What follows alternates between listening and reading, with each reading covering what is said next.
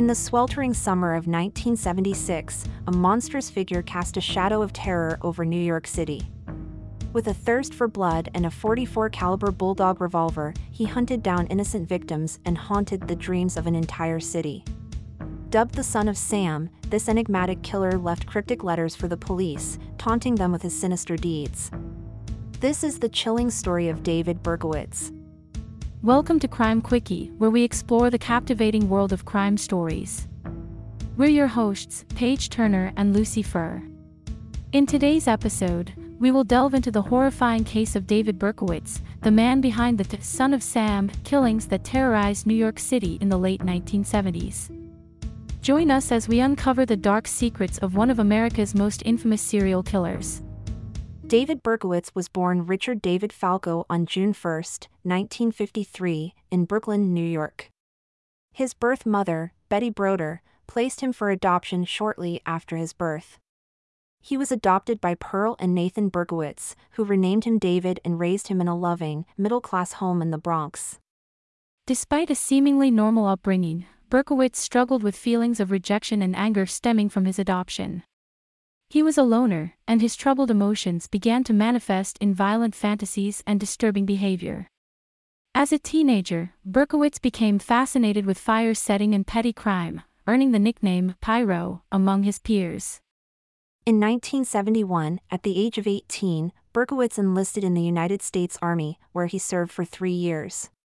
He was honorably discharged in nineteen seventy-four and returned to New York, where he began working a series of menial jobs.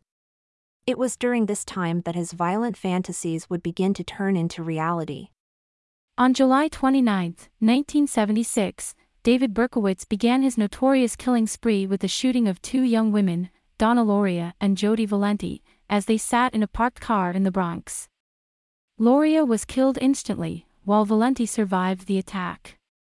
Over the next several months, Berkowitz continued to target young women with long, dark hair, as well as couples sitting in parked cars. He used a forty-four caliber bulldog revolver, which became a chilling signature of the Son of Sam killings. The attacks were seemingly random, and the fear they generated gripped the city. Berkowitz's taunting of law enforcement and the media only served to heighten the terror.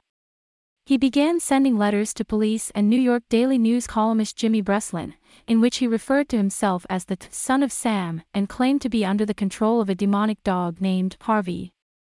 The letters contained cryptic messages and bizarre references to satanic rituals, fueling public panic and fascination. The Son of Sam's reign of terror finally came to an end on August tenth, nineteen seventy-seven. A witness had spotted a man acting suspiciously near the scene of the Moskowitz and Violanti shooting and noticed a parking ticket on the windshield of a nearby car. Detectives traced the ticket to Berkowitz's Ford Galaxy, which was parked outside his Yonkers apartment. On August tenth, the police staked out Berkowitz's apartment and waited for him to make a move. When he emerged from the building and entered his car, officers swooped in and arrested him. In a chilling moment, as he was apprehended, Berkowitz turned to the officers with a smile and said, "Well, you got me. How come it took you such a long time?" Inside his apartment, police found an arsenal of weapons, ammunition, and disturbing writings that detailed his crimes. They also discovered his diaries, where he meticulously documented hundreds of arsons he had committed before turning to murder. Berkowitz was charged with multiple counts of murder and attempted murder. In a surprising turn of events, he quickly confessed to the killings, claiming that he had been under the control of a demon named Sam, who spoke to him through his neighbor's black Labrador.